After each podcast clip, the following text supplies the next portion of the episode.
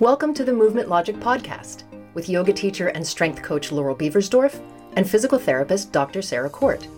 With over 30 years combined experience in the yoga, movement, and physical therapy worlds, we believe in strong opinions loosely held, which means we're not hyping outdated movement concepts. Instead, we're here with up to date and cutting edge tools, evidence, and ideas to help you as a mover and a teacher.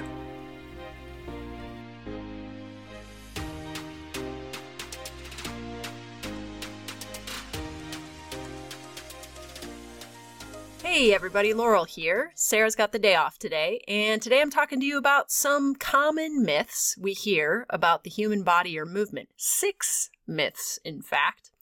These six myths I'm going to share arise from outdated models or ways we tell the story of the body that are not research supported. They are not evidence based.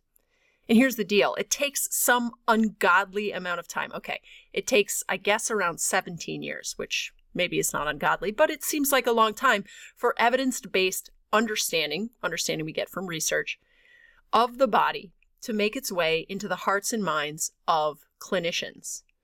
It probably takes a lot longer than that for it to trickle down and makes its way into the hearts and minds of the general population.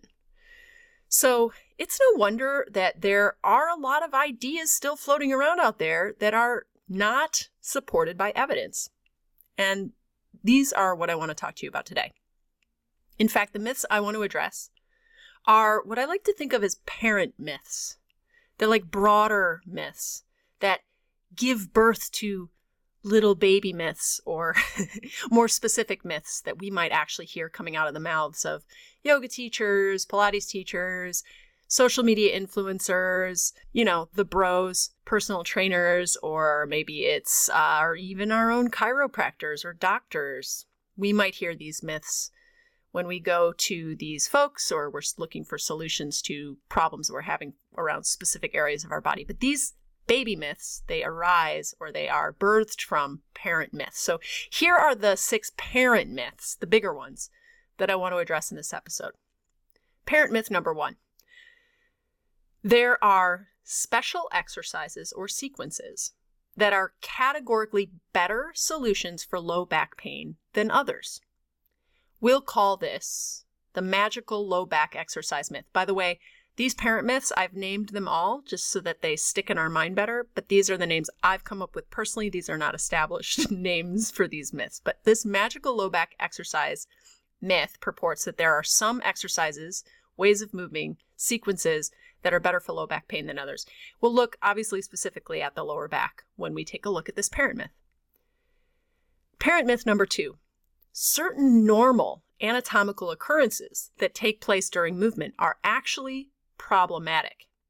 We'll call this the poor body design myth and look specifically at shoulder impingement or the shoulder impingement model and how it attempts to explain certain occurrences of shoulder pain. Parent myth number three how you hold your body statically, what we call posture, predicts whether or not you will have pain. We'll call this the posture predicts pain myth and look at the feet and how this myth offers a common and incorrect explanation for plantar fasciitis. Parent myth number four certain muscles are problem muscles and responsible for pain that we experience in areas of our body. And therefore, to fix this pain, we have to address these problematic muscles specifically and in isolation. We'll call this the isolated muscle scapegoating myth and take a look at the pelvic floor and pelvic floor dysfunction with this one.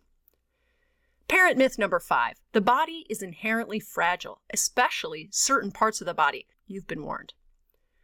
We'll call this the Fragilista warning label myth and look specifically at the neck. Parent myth number six muscles are moldable like clay. When you stretch a lot, you permanently lengthen them. When your posture places them in short muscle lengths for long periods of time, you permanently shorten them. We'll call this the muscles as modeling clay myth and look specifically at some outdated explanations for hip tightness and pain with this one. Now, maybe you're wondering, hey, Laurel, why these six parent myths? Why these six regions of the body? How did you come up with them? Well, I will tell you in all and full transparency. It's because Movement Logic has, to date, six evidence based movement therapy tutorials, and right now, we're running a site wide sale. You've probably been hearing about it. The way this works is the more you buy, the more you save. So if you buy one tutorial, you save a percentage of the cost of that tutorial. If you buy two, that percentage goes up all the way up to six. You get the biggest possible discount, which I think is like 30% off. This Monday, which is Memorial Day, if you're listening to this podcast shortly after it was released, is the last day to save. So you want to head on over to our website by clicking the link in our show notes to take a look at that all tutorial sale. So what I'm doing with this podcast episode is I'm kind of giving you a little peek inside each of these tutorials in podcast form.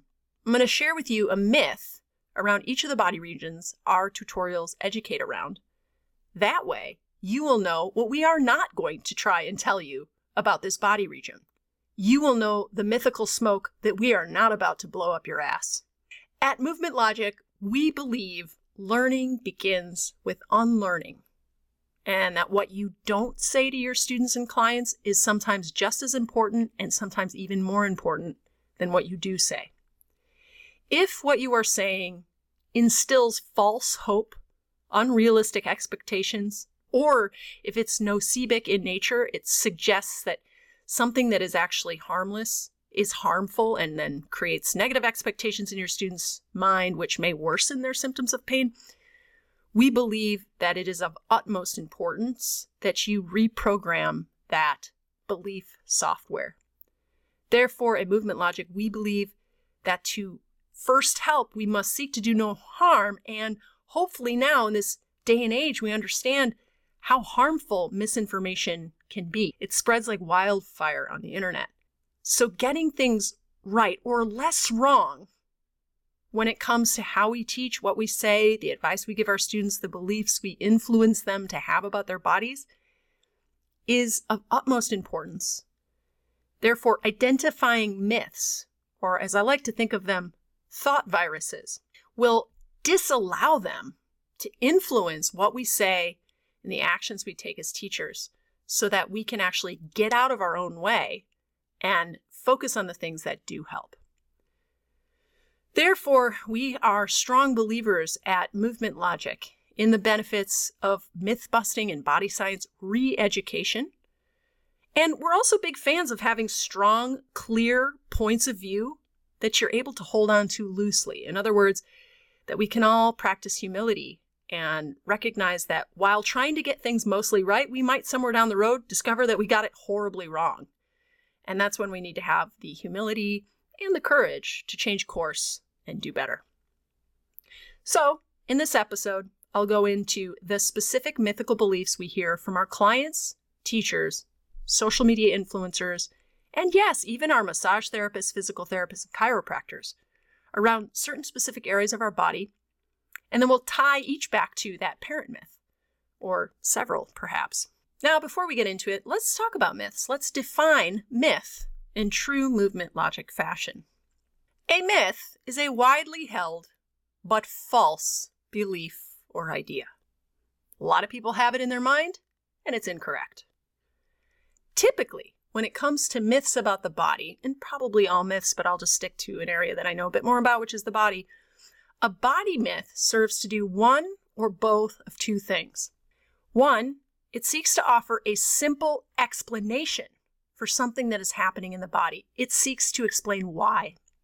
That, or it offers a simple solution for a problem we're encountering with our body. Notice the word simple here. I suspect it's the simplicity of a myth, any myth, that is its primary reason for existing. It's the simplicity and also the specificity. Let me explain. The body is anything but simple. Our body is a system made up of systems from the cellular level on up. It's extremely complex. Its complexity means that it's very difficult to pinpoint specific causes of things that go wrong in the body. Oftentimes, things that go wrong in the body are multifactorial because the body is a complex system. What this means is that multiple systems are involved simultaneously for different time courses in causing something to happen. So, what does this all mean for people? For people, for human beings, it means that when shit goes sideways in the body, it's freaking scary because we don't know why. We don't know why we have pain. We don't know why we're injured. We don't always know why we get a disease. We often don't know what to do about these problems. And sometimes our doctors don't appear to know what to do either, if we can even find one. We might try to solve these problems and then fail a bunch of times. And then we start to lose hope that there even is a solution. It's so difficult. Enter the myth. For a while, the myth serves to go, Shh, shh, shh, shh. Now, this is very simple. You see, the reason your back hurts all the time is because your hamstrings are tight. The solution is very simple. You see, all you need to do is stretch your hamstrings. Cue the advice to just do yoga. Or maybe it's, oh, now, now, hush, hush. The reason your back hurts is your core is weak. You see, there's no monster under your bed. Your life isn't over. Just strengthen your core. Cue holding plank pose for long periods of time. And that's on the individual level. On the population level, we get a different magnitude of impact from myths. I think these unsubstantiated beliefs, these myths, I think of them like little seeds that you blow off of those fluffy dandelions. They're all over my yard. My daughter loves to pick those and blow them everywhere. These little seeds, they get blown into other people's ears by the mouths of people in relative positions of authority, like PTs or influencers or popular teachers and coaches, where they in turn sprout a way of thinking about the body on the population level that is inherently flawed and counterproductive to reaching the goal, which is either to more correctly understand why we hurt and or more correctly understand what to do about it. And that's when you get whole yoga communities refusing to strength train because they've been told that strength and flexibility are opposites, that strengthening muscles will make them tight, which is just plain wrong. Or it's when you get PT clinics or chiropractor offices sending people away thinking their lower limb length discrepancy, one leg is longer than the other, is responsible for their back pain. Again, wrong. Link in the show notes. It's when you get influencers on social media convincing people to take ivermectin to cure COVID. Ivermectin is a horse medicine. I mean, it, it's this stuff can be at best a red herring, an expensive waste of time, and at worst can be life threatening. But here's the deal these ways of thinking about the body, these myths, they're challenging to handle. Because on one hand, they're serving a very important purpose. They're giving people comfort.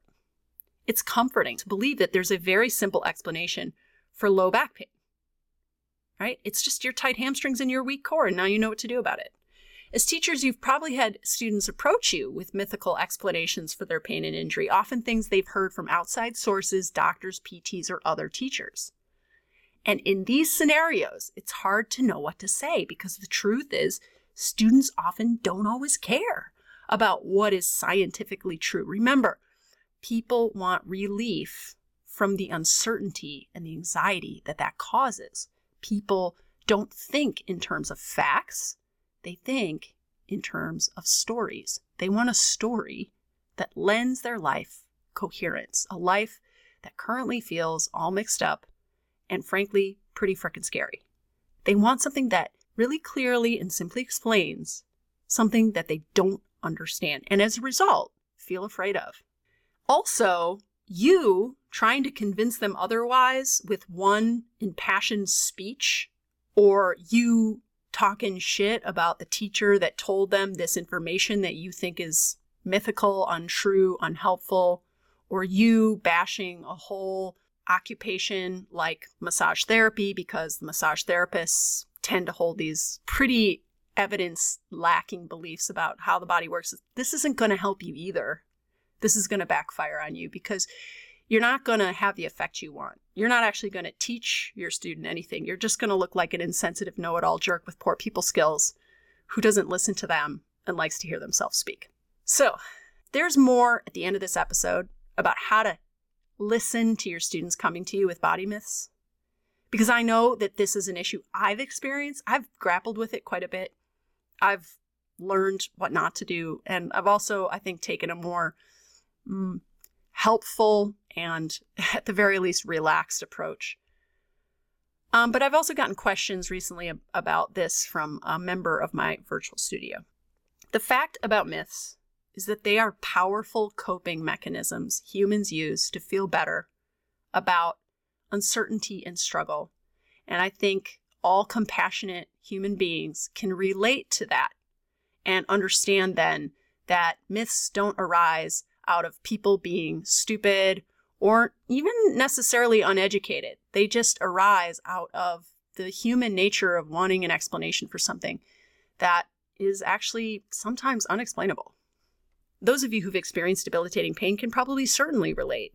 You know, the pain that stops you in your life's tracks and makes it difficult for you to do the activities that give your life meaning, that pain that might be career ending, the, the pain that takes you away from doing the things that you love to do. You know that the worst part of that pain is not knowing why it happened and not knowing when it will go away. You don't know when you will get your life back.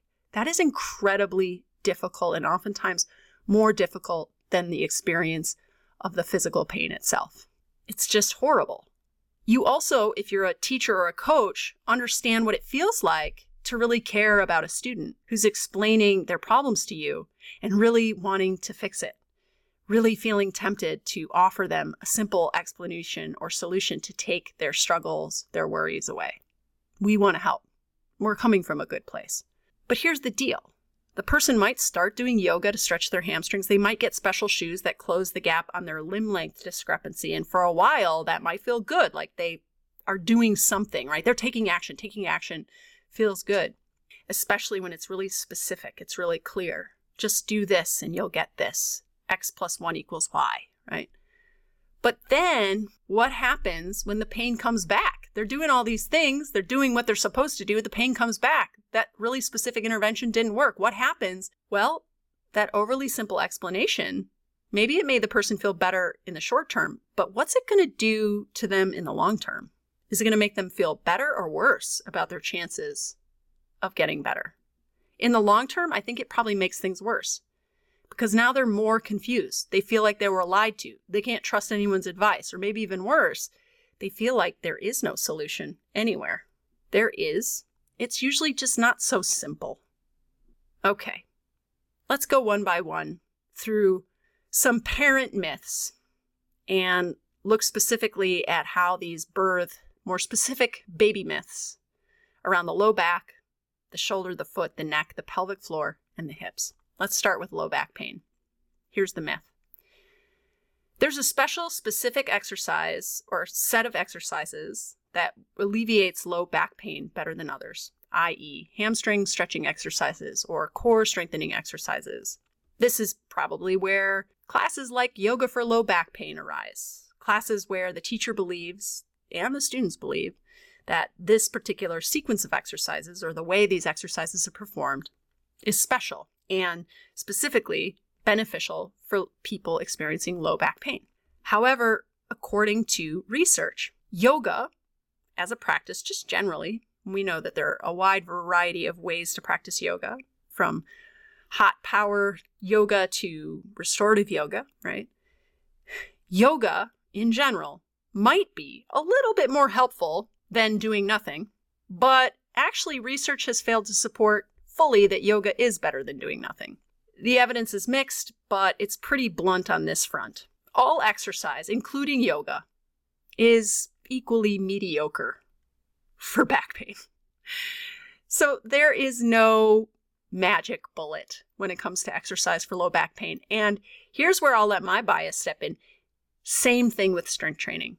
Strength training is no better and no worse than yoga. And any other form of exercise you can name for low back pain. But it's not just in the yoga world that, that we have these secret special sequences and classes. Well, they're not secret, these special sequences and classes. This is also the case in the physical therapy world, where there's this special series of exercises called the McKenzie method. This is a set of exercises that function as a type of assessment and treatment. They were very enthusiastically implemented before there was any research conducted on their efficacy. There is, however, a well conducted systematic review in the Cochrane Library that the McKenzie method, when compared to manual therapy or just getting advice, or doing little or nothing at all, was shown to have slight short term reductions in pain as well as no effect. In other words, the McKenzie method, these series of exercises that are often prescribed to patients of physical therapists, they are pretty underwhelming in their efficacy to reduce low back pain. This is par for the course because overall it seems as though scientific evidence suggests that for low back pain, it's not important what type of exercise you do. And so people might feel better after doing yoga for low back pain. They could also potentially feel worse. And the same could be said about hot yoga, and the same could be said about Pilates, and the same could be said about the McKenzie method and also Zumba. Or insert whatever modality for low back pain. Maybe this idea of some movement being for low back pain is a misnomer because actually, what's been shown to help people overcome episodes of low back pain, chronic low back pain, is exercise. Full stop. That's it. Exercise. Not any specific form of exercise, just get moving. In next week's episode, I interview Dr. Ben House, who is a nutritional scientist who has his PhD. And we talked a lot about strength because he's into strength training and bodybuilding. And he says a number of times in this episode that strength is range of motion and task specific. And that's true. If you want to be strong, you get strong in ways that are range of motion and task specific depending on what you do. And this is exactly not an explanation for how we get rid of low back pain. In other words, low back pain, reducing low back pain, eliminating low back pain is not strength specific. It's not range of motion specific. It's not task specific. But the reason exercise in general, any type, Tai Chi, Pilates, yoga, Zumba, right, might help, strength training, yoga, has more to do with how it influences complex systems in our body. Think immune system, central nervous system, like how our central nervous system predicts and outputs pain, as well as the power of working with how we process things like fear and self efficacy, and how these emotions or these beliefs about our body influence the behaviors and habits that we form.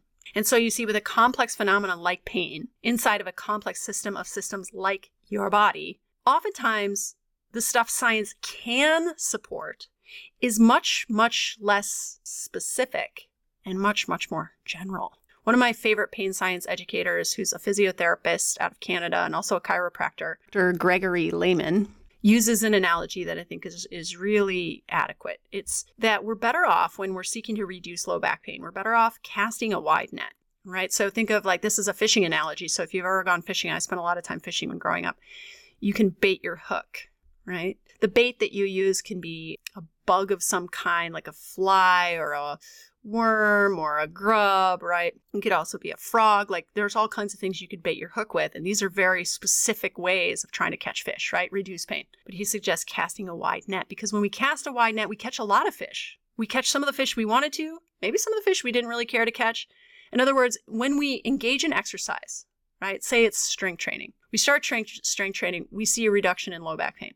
It's not because we baited the hook specifically with strength training. It's that we cast a wide net over our whole system and we influence these systems within our system. We influenced our immune system, our central nervous system. We influenced our attitude about ourselves, right? And so, how do myths, specifically this myth of magical low back exercises, how do myths like this interfere with these more evidence based, albeit general interventions? Well, these really specific exercises that this myth supports that you, you know, should do in order to reduce your back pain.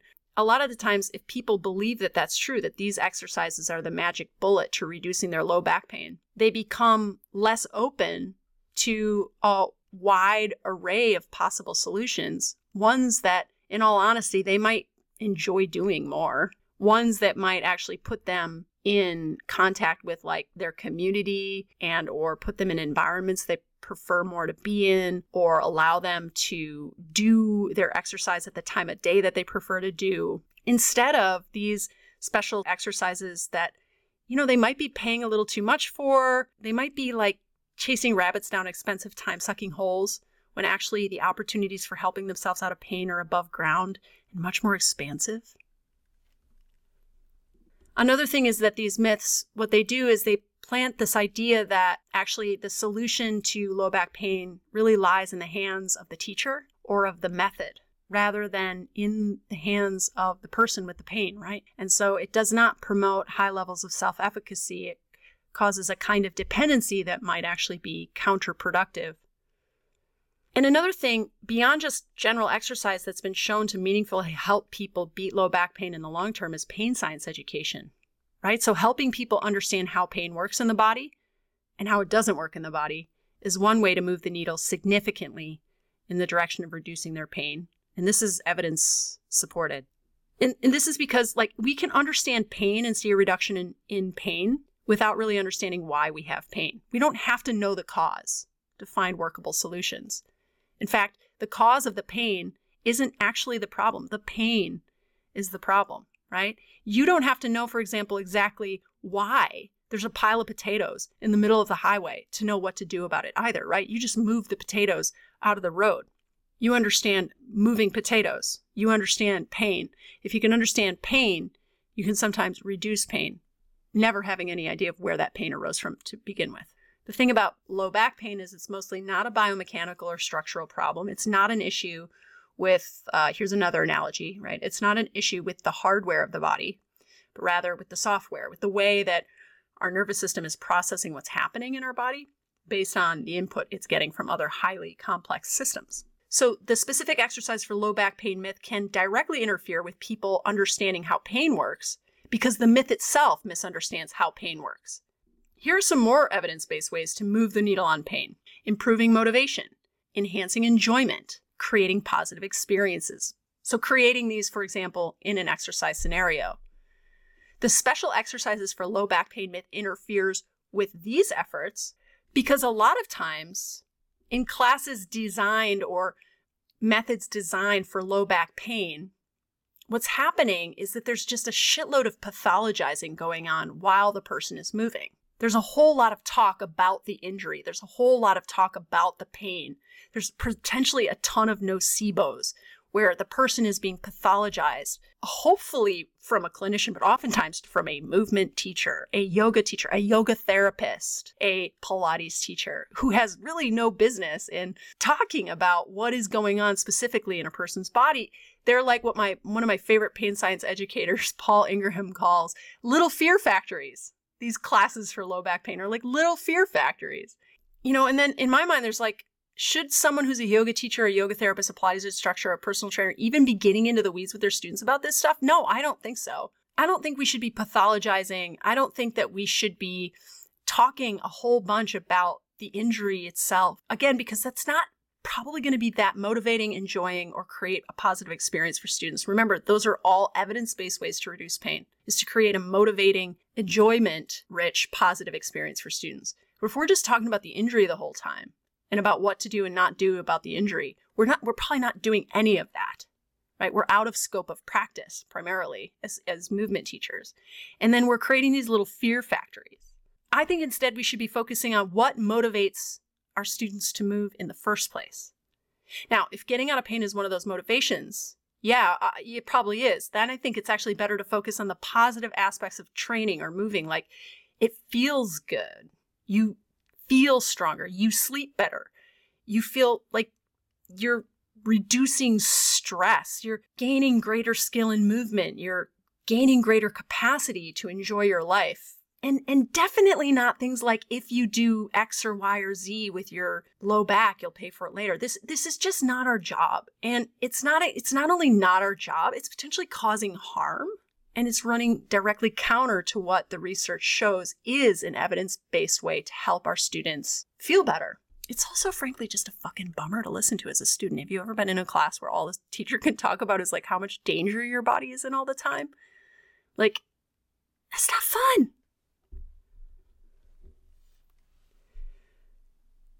Before taking on new ideas and concepts, we often have to be willing to reevaluate what we think we already know or were once taught. Therefore, in our low back pain tutorial, definitely we don't prescribe a bunch of magical exercises. Not at all. We help you understand how to get your clients moving who have had or are currently experiencing some amount of back pain as long as they've been cleared for exercise by their doctor. And we also debunk in the service of reevaluating what we think we already know or were taught, we debunk other unhelpful, counterproductive beliefs about the spine, the low back, that are potentially getting in the way of you actually helping your clients move the needle and shift their attitudes, habits, and beliefs toward being more conducive to actually getting out of pain. Okay, next up shoulder pain, specifically shoulder impingement syndrome, which will file under the parent myth of poor body design. Here's what shoulder impingement syndrome purports.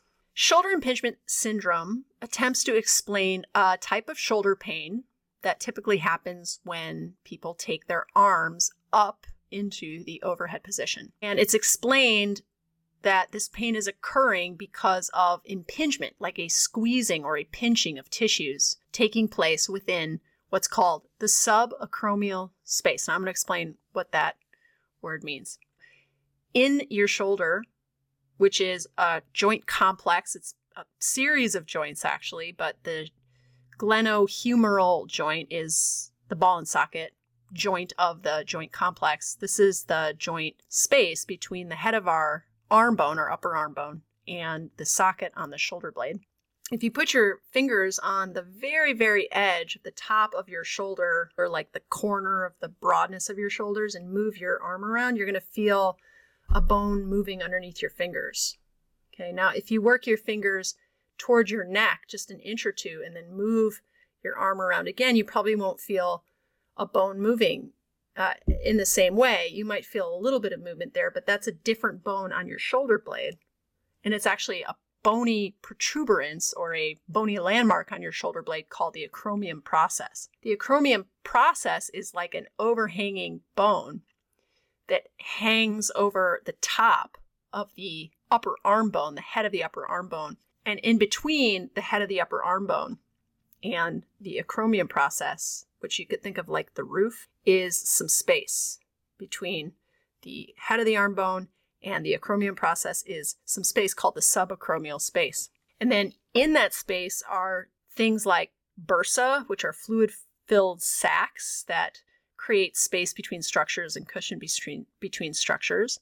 And then also tendons. So tendons connect muscle to bone, and in that subacromial space are some of your rotator cuff tendons. So, the shoulder impingement syndrome theory purports that tissues like bursa and rotator cuff tendon get squeezed when we take our arm up overhead because that space is reduced and there's not enough space. And this is why we have pain because these tissues are basically getting squeezed. So, this idea, it, it basically blames the way that people's bones fit together, their shape, it's saying there's not enough space, right? Just inherently, the structure is built wrong because there's not enough space for these soft tissues, and so we have these problems. It might also blame poor posture, like someone just has rounded shoulders or they, they schlump all day long. And then, of course, when they go to yoga after work and they go to take their arm up, they're going to have shoulder impingement because the way their posture is sort of dictating that space makes it so that the tissues are going to get pinched when their arms are overhead. Now, it turns out that this is uh, an outdated model and it is uh, incorrectly explaining pain in the shoulder. You're still going to hear a lot of people use the word impingement.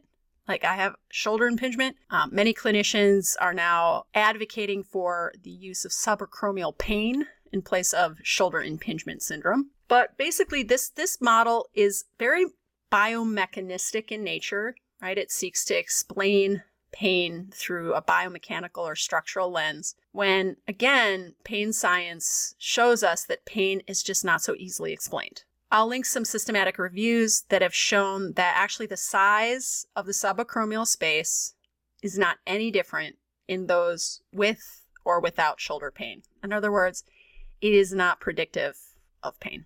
This does not in any way negate the fact that people have pain when they take their arms up. Not at all it negates the explanation for that pain. It negates this idea that the body is poorly designed or that posture predicts pain, right? We kind of have two parent myths feeding into this shoulder impingement syndrome myth. Instead, the new, more accurate language of subacromial pain that evidence based PTs are adopting to describe this, it's very general. Notice how it's very general. It's pain in this subacromial area. And actually, it turns out because it's more general, it's probably more accurate. This is something that is hard for people to reconcile. I know it was for me. But it's this it's often more accurate to speak in general terms when you don't know and actually have no way of knowing what's causing something to happen.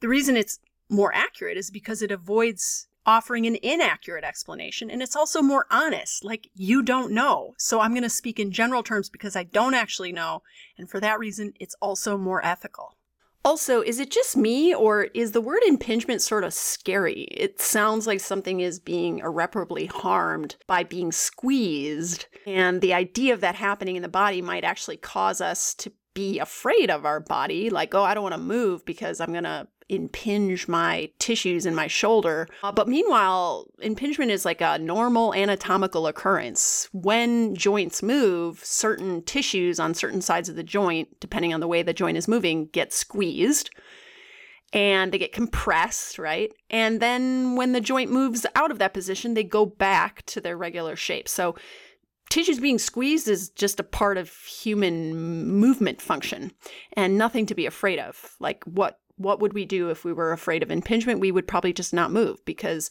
basically when you flex your knee deeply, tissues get impinged. When you flex your hip deeply, tissues get impinged.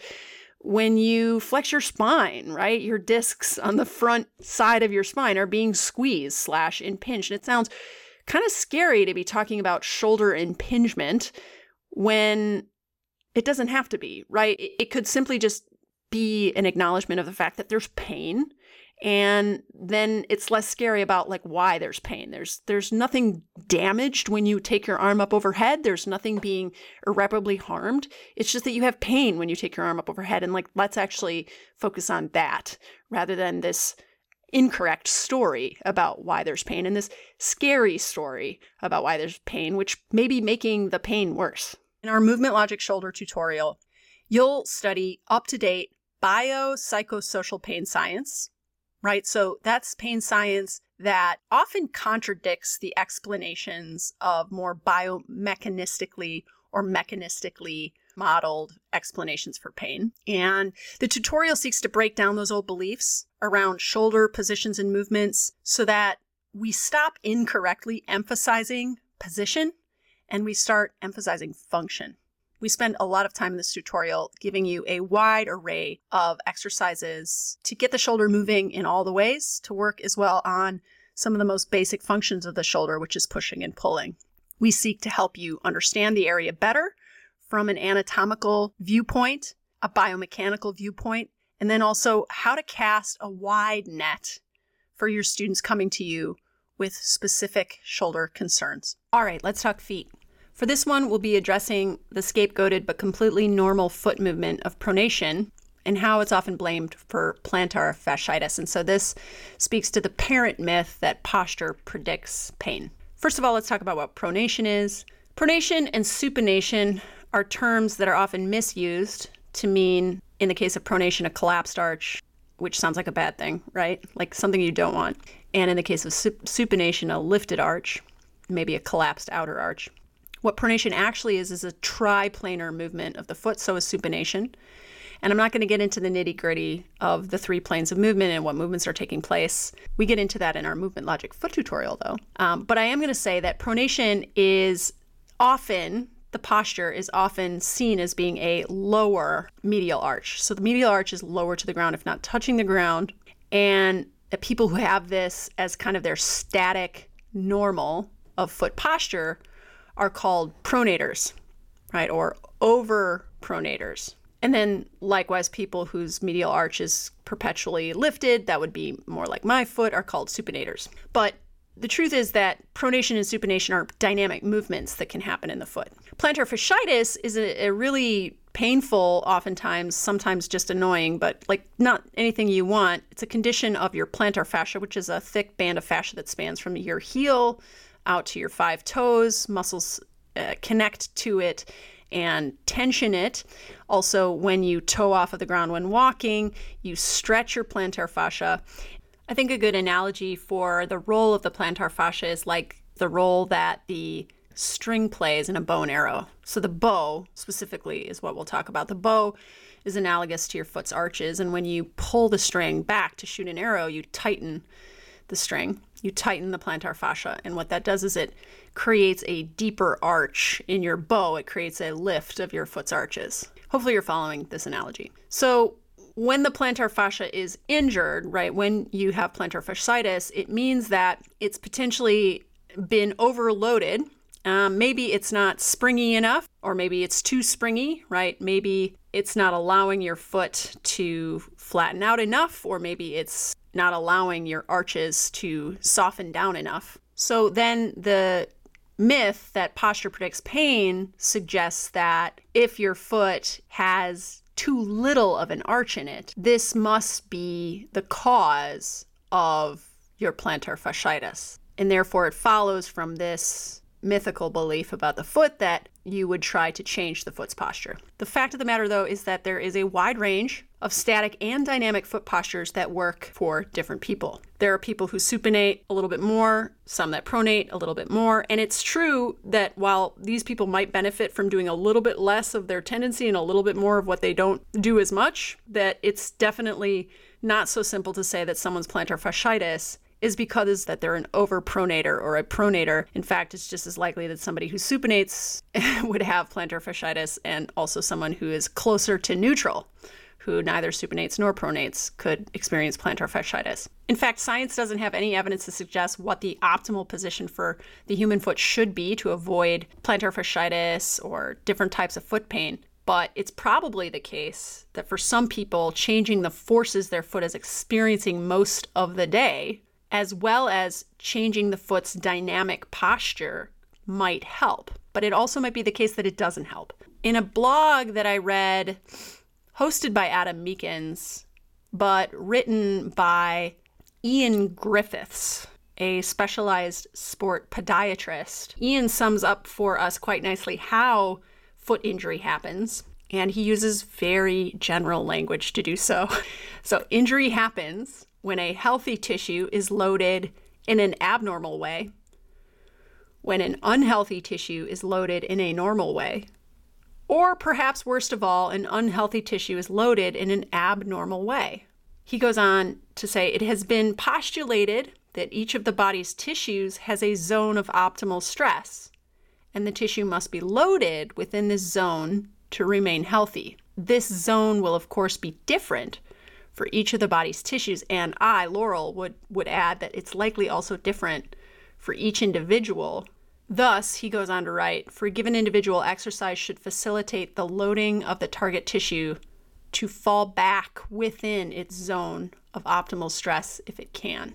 Right, so he's talking a lot about loading. He's talking about forces, right? He's to- he's talking about a zone, not a specific position he's definitely not naming positions that the foot can adopt or movements that the foot can do and saying that these are problematic. Something I hear a lot in the strength and conditioning world is this idea that we should avoid letting our arches collapse or our knees come in during a squat. And so this is where we get this advice to constantly push our knees out when we squat. And I guess maybe another reason behind that cue would be to help the glutes activate a little bit more, but I don't think your glutes are going to need any help activating when you're squatting uh, sufficient enough load. But this idea that we should not let the feet pronate can actually have adverse effects because what it does is it it prevents people from allowing more of their foot to contact the floor. If you think about it, pronation is just a way for your foot to gain more contact with the floor. The, the medial arch, which is a big portion of the bones of your feet, come down. They come down more or all the way so that you can get a good push off into the floor so you can press the floor away through a larger surface area, which is going to potentially increase your ability to produce force, to be stable, and to get up from under the weight. So I address this myth a lot when strength training, which is that you don't need to relentlessly push your knees out in the squat. It's okay actually if they come in a little bit. And in fact, if you have knee pain or if you have foot pain, or something doesn't quite feel right in the squat and you keep insisting on pushing your knees out all the time, you might want to try not doing that. See how that feels. In our movement logic foot and ankle tutorial, we address this triplanar movement of the foot called pronation, as well as the other triplanar movement, supination, as well as the individual movements that happen within these planes that make up pronation and supination. In other words, you learn in detail how the feet move. By the way, the feet are made up of 26 bones. That's 26 bones per foot. And whenever you see an area of the body made up of a lot of bones, some other areas of the hand, the spine, whenever you've got an area that has a lot of bones, you better believe that that area of the body is designed to move and actually requires movement to function well. So, in our foot and ankle tutorial, we actually spend a lot of time looking at how the foot moves. And then you get dozens of exercises that invite movement and invite your foot to experience forces to get your foot moving and to help your feet adapt well. We definitely don't demonize pronation. and we definitely don't suggest that foot posture is in any way predictive of foot dysfunction or pain. All right, let's talk about the neck. Believe it or not, Numerous studies have shown no association between neck posture and neck pain. And this is just going to blow people's minds. I'm sure you've heard of text neck. It's not a thing. So, again, we're kind of talking about how posture does not predict pain here, the posture predicts pain myth. But I want to relate this now to uh, another myth that we frequently hear arise whenever we're looking at the neck, which is the Fragilista warning label myth. The Fragilista warning label gets slapped onto the neck and other body parts like the neck that have been deemed fragile, more fragile than other areas of the body, like the low back, the knee. I can't tell you how many debates I've gotten into with people on the internet who've seen me do certain exercises and have gone, oh my God, you're gonna hurt your neck. Or if my neck is just not in neutral.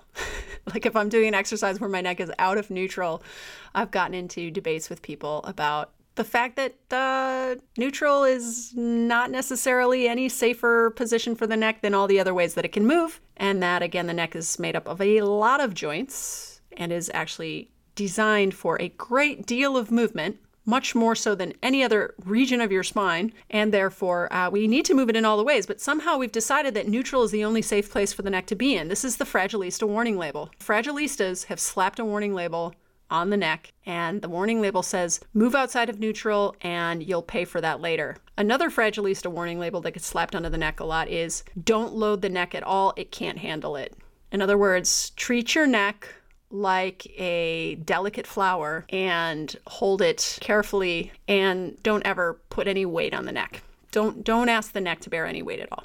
Meanwhile, did you know that the neck is made up of more than 20 muscles and these muscles do not function any differently than the other 600 plus muscles of your body? In other words, they are force producing organs that get stronger the more you systematically and progressively overload and overload them and weaker when you don't progressively and systematically overload them. We know that strength is protective. We know that we're less likely to be injured and also suffer certain musculoskeletal diseases like osteoporosis when we are strong. This is why high speed race car drivers and wrestlers actively strengthen their neck. But protection from injury or injury mitigation, right, is not the same thing as pain reduction. Okay, so somebody who's trying to strengthen their neck so that they don't get injured in the future is coming to you with a different problem than someone coming to you with active neck pain. So does neck strengthening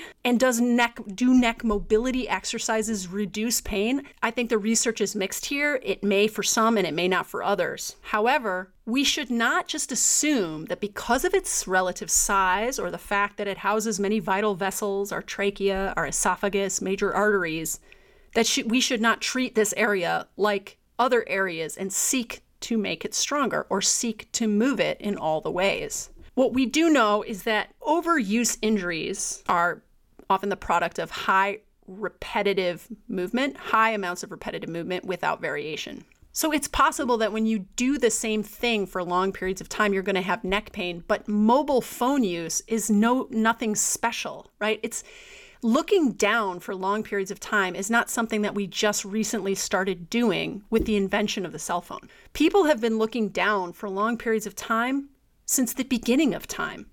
Crafts people making things for hours on end with the fine motor skills of their hands, scholars poring over ancient texts, surgeons performing 12 hour long surgeries on people.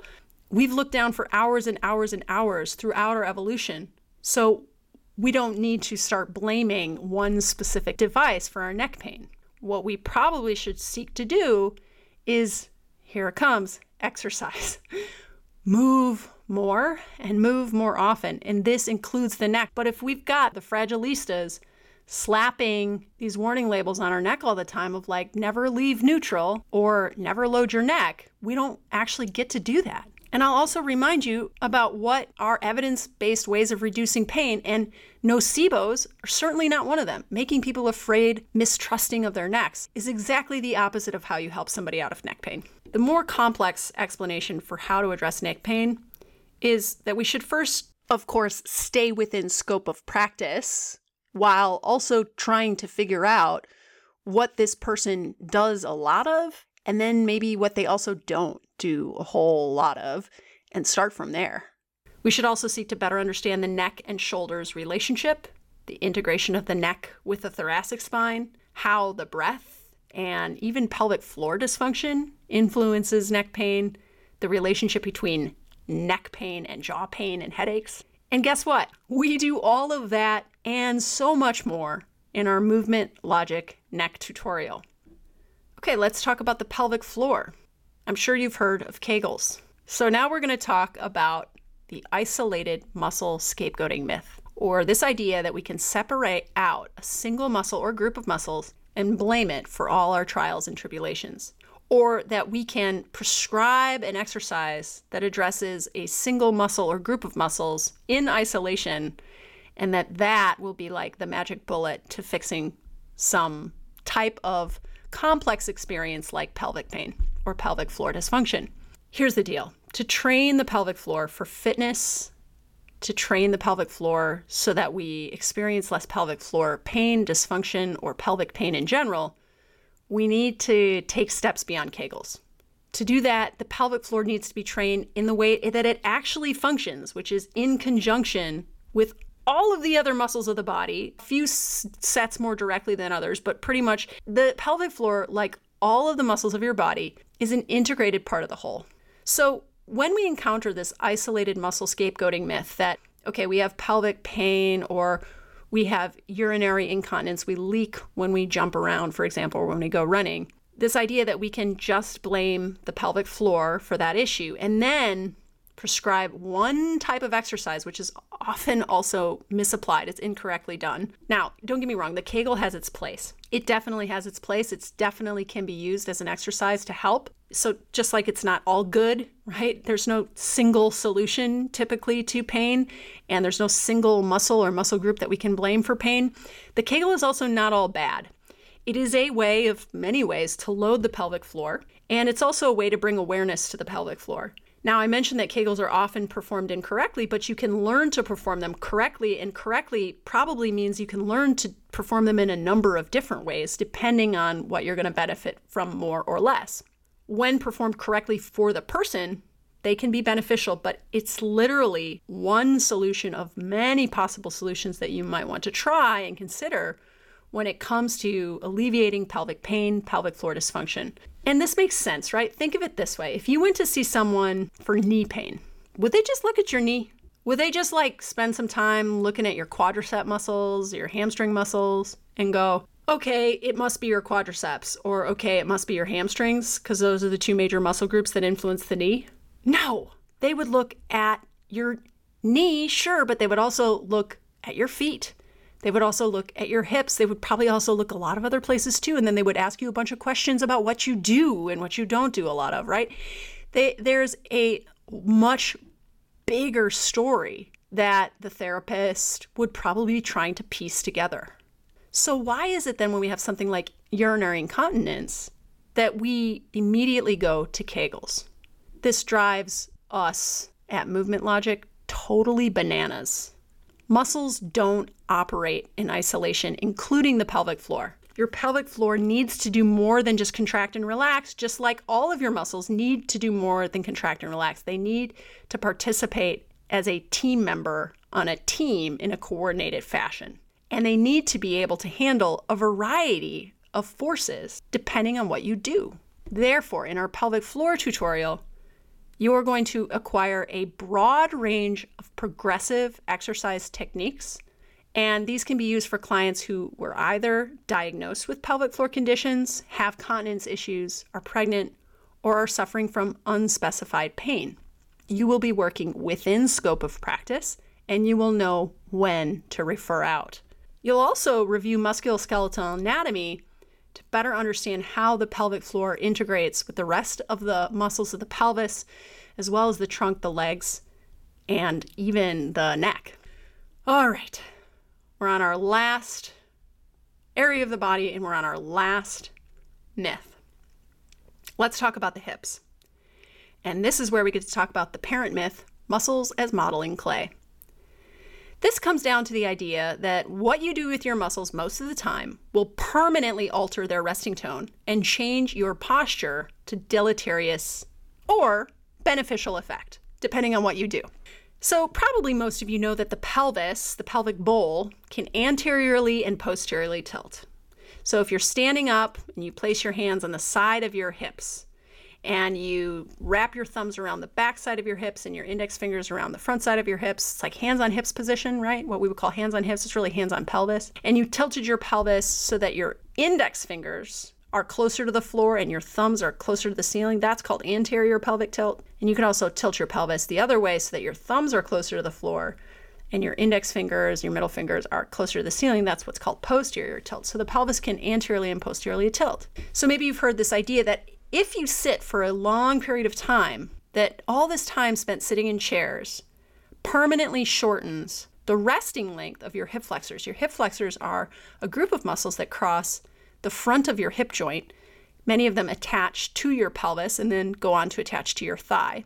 And when you sit in a chair, because your hips are in a position of flexion, right, the front of the joint is a little bit more closed and the back of the joint is more open, that this will cause your hip flexor muscles to shorten, which will in turn cause your pelvis to be in a perpetual position of anterior tilt posturally. And this is then where the posture predicts pain myth steps in to say, and because of that anterior tilted pelvis, you're going to pay for it because you're going to have low back pain, SI joint pain, and all of these faulty predictions, right? Posture does not predict pain. But here's the deal this is not how muscles work. Muscles are not modeling clay. Muscles can change length. They can contract and shorten, they can contract and lengthen, they can contract and stay the same length. When they shorten, it's called a concentric contraction. They produce force and they get shorter from end to end. When they lengthen, it's called an eccentric contraction. They produce force and they get longer from end to end. And isometric contraction, they produce force and they don't change length. They neither get shorter nor longer. And in the case of every single muscle in your body, your, your muscles can do all three of those muscle contractions. It's like a baseball player on a team that can play multiple positions, right? And this is only while they're contracting and producing force. They can also passively do all of these things as well. They can passively shorten. So, this would be like if you're getting a massage and the massage therapist wants to massage your hamstrings, they might passively flex your knee. You're lying face down, they'll passively flex your knee. They'll lift your leg bone up, and then they'll be able to potentially manipulate the tissues of the back of your thigh a little bit easier because they will have become passively shorter. They can also passively lengthen, right? Your massage therapist, or maybe it's your Thai massage therapist, could give you a passive hamstring stretch by moving your leg into a stretch that would stretch your hamstrings. And they can also passively stay the same length, which is what they do most of the night while you're sleeping. So, muscles are not modeling clay. I play Play Doh with my daughter a lot, and we make sculptures. Basically, we just create weird looking conglomerations of shapes that we make with Play Doh. And then we, you know, we leave the Play Doh on the table for too long and it hardens in that shape. That is not how your muscles work. Thank God. Oh my God. Can you imagine if we were all just like permanently formed into like Play Doh sculptures? No, your muscles are dynamic organs that are shape shifting and force producing. And so, yeah, not not a very good explanation for how muscles work but unfortunately this is the explanation a lot of people use for why people have for example low back pain it's because they sit for long periods of time and now their pelvis is anteriorly tilted because their hip flexors are short and then of course the solution is we just need to stretch your hip flexors and that will take your low back pain away so now we have like this confluence of all these myths kind of communing together and having a party right? We've got the muscles as modeling clay. We've got the posture predicts pain. We've got the magical exercise for low back pain. They're just they're having a party. And meanwhile, we might be missing the boat on why why we actually have pain.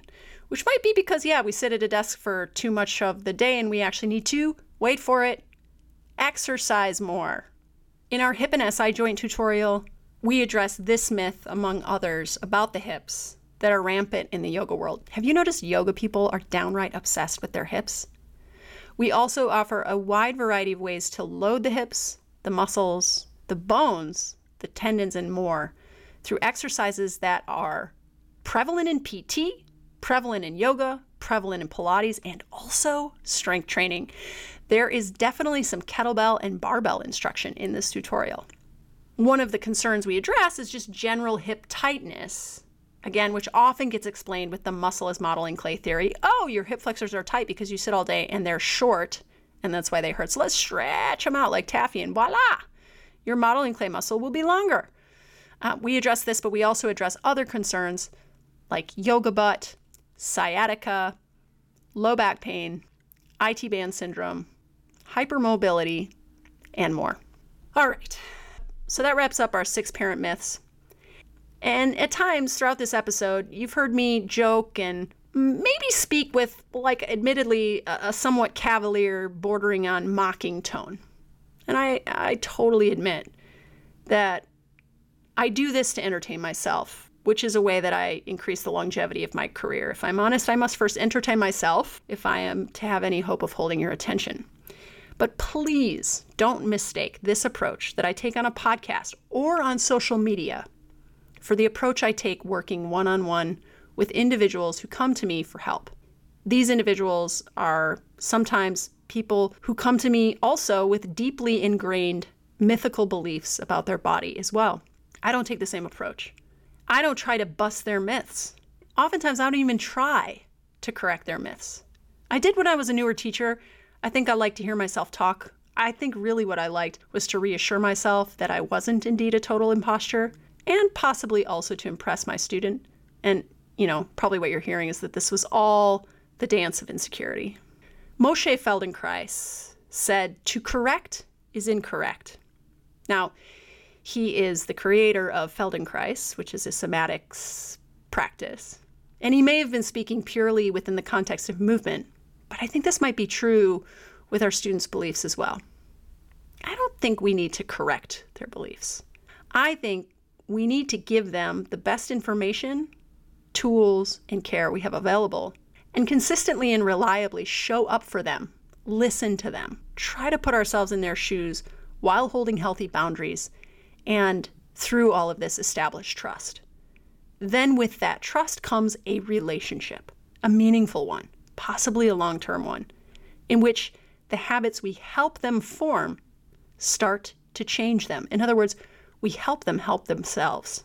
We also lead by example. So the way we talk about their body or our own body matters enormously and sends a powerful message to them that they may or may not consciously process in the moment, but that will certainly influence their habits of thought as well as their habits of behavior. I think this is what I'd like to leave you with. We just don't always know what purpose everything our students do or believe is serving in their life, and it's probably not our job to fix what they haven't asked us to. There's this great concept that I love that an author that I have benefited enormously from reading, his name is Nassim Taleb or Nicholas Taleb. He writes about this concept called via negativa, which is basically addition by subtraction it's enhancing the functionality of something, it's benefiting a system by taking away the things that are obstructing its ability to function well. This philosophy, via negativa, I think is very applicable to continuing education as teachers because inevitably down the road, we've probably learned faulty beliefs about the body. We've internalized these myths, and via negativa is an approach that prioritize actually the undoing of that learning, the addition by subtraction of myths, right? So that if we can actually let go of some of these outdated models or ways of viewing the body, we will be of better service, of more service to our students. But I don't think that this philosophy is necessarily applicable to everything. And I don't necessarily think it's the case that via negativa or addition by subtraction is something that we necessarily need to take on when it comes to the myths that our students hold.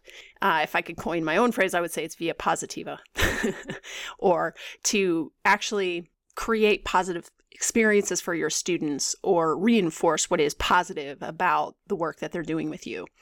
This could look like listening to your students while they talk, really listening, not trying to interject or insert your own opinion or pave over their ideas or their beliefs with your own. It also might look like affirming their efforts and acknowledging their struggles compassionately. Maybe it's offering your students your best ideas, your best solutions, your best tools that you have currently in your toolbox, and then also checking in frequently to see how they're landing, if they're even working, and then changing course when they're not working. These are all positive actions we can take. Potentially, it's also reflecting back to them their positive progress, reminding them that they are doing things differently, more efficiently. They're lifting more weight. Their mobility has improved. Their skill in, in performing a particular movement has, has improved. And, and helping them to recognize these changes as positive changes that they are responsible for making. It's also potentially giving them helpful feedback to make their work with you more beneficial to them and offering them as well inspiring information or resources where they can continue to learn about the subject matter that you're working on them with. So, an example of that is I often share uh, great educational books on pain science, like Explain Pain, which I'll link in the show notes, to help my clients understand how pain works by actually scientists who've studied pain and have written vividly and even in an entertaining way about it to make the subject really approachable and to make the subject really easy to understand, actually. It's helping your students articulate to you the benefits that they feel they're seeing from your work together as well. Maybe they're sleeping better. Maybe their balance is improved. They have more strength. They feel more capable. Their endurance is improved. So, taking that positive path, being that source of positive influence, helping students reflect on what's going right with their body. I think this is via positiva. But in order to do that, sometimes we have to get out of our own way. We have to question our beliefs, especially the ones that run counter to scientific evidence and that may actually be causing more harm than we know. All right, that is a wrap. I've had fun talking about myths today and maybe trying to put a, a bit of a more compassionate spin on myth busting and this idea of addition by subtraction and the work that we should be doing as teachers. Because a lot of times I think on social media, it's like it's easy to sort of be like, come on, dum dum, that's just wrong. Because we have, you know, maybe a really short amount of time to make our point. And of course, especially on social media, those blunt statements that lack in nuance often perform best according to the algorithm. But there's a human side rather than an algorithmic side to the way people function. And myths are complex and they are not something we can just take a hammer to and smash, right? We should approach them as we do all other aspects of humanity, right? And treat them as an aspect of the whole person that is probably serving an important function, whether we realize it or not. And we can also recognize the function that myths that we may be holding on to serve for us as well it's challenging, I'll acknowledge, to change the way you teach because the way you teach is very much wrapped up in your identity and also potentially your business model. So it's also important to be gentle with ourselves. If you've made some mistakes in the past because of these faulty beliefs that you've bought into, believe me, I've bought into every single one I told you about today. So you are far from alone. And the team at Movement Logic, we're here to support you in your re education as well as your ability to step into your authentic, creative, and compassionate power to really truly help and enhance the lives of your students. I want to tell you a little bit about who's on the Movement Logic team. It's Dr. Sarah Court, who's a physical therapist, and I, we co host this podcast, so you know us both really well.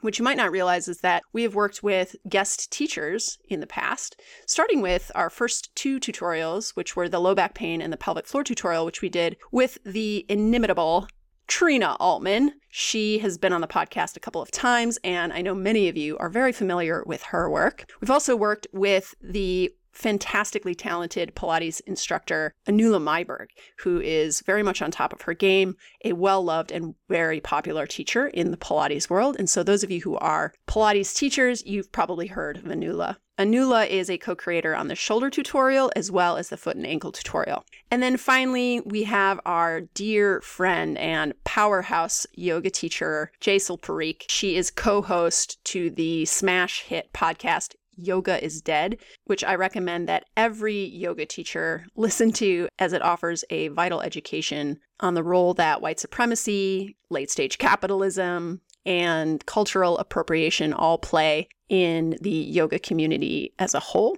and on the way that yoga is communicated and transmitted in the Western world. As a reminder, you can learn from all of us and enjoy any of these tutorials right now at a very steep discount. It's the all tutorial or site wide sale that we're hosting at www.movementlogictutorials.com right now. The way this one works is the more you buy, the more you save. So head on over, check out what's on offer. Each tutorial has a detailed page describing exactly what's in the tutorial, every single exercise, and more about the content that you will benefit from as a teacher.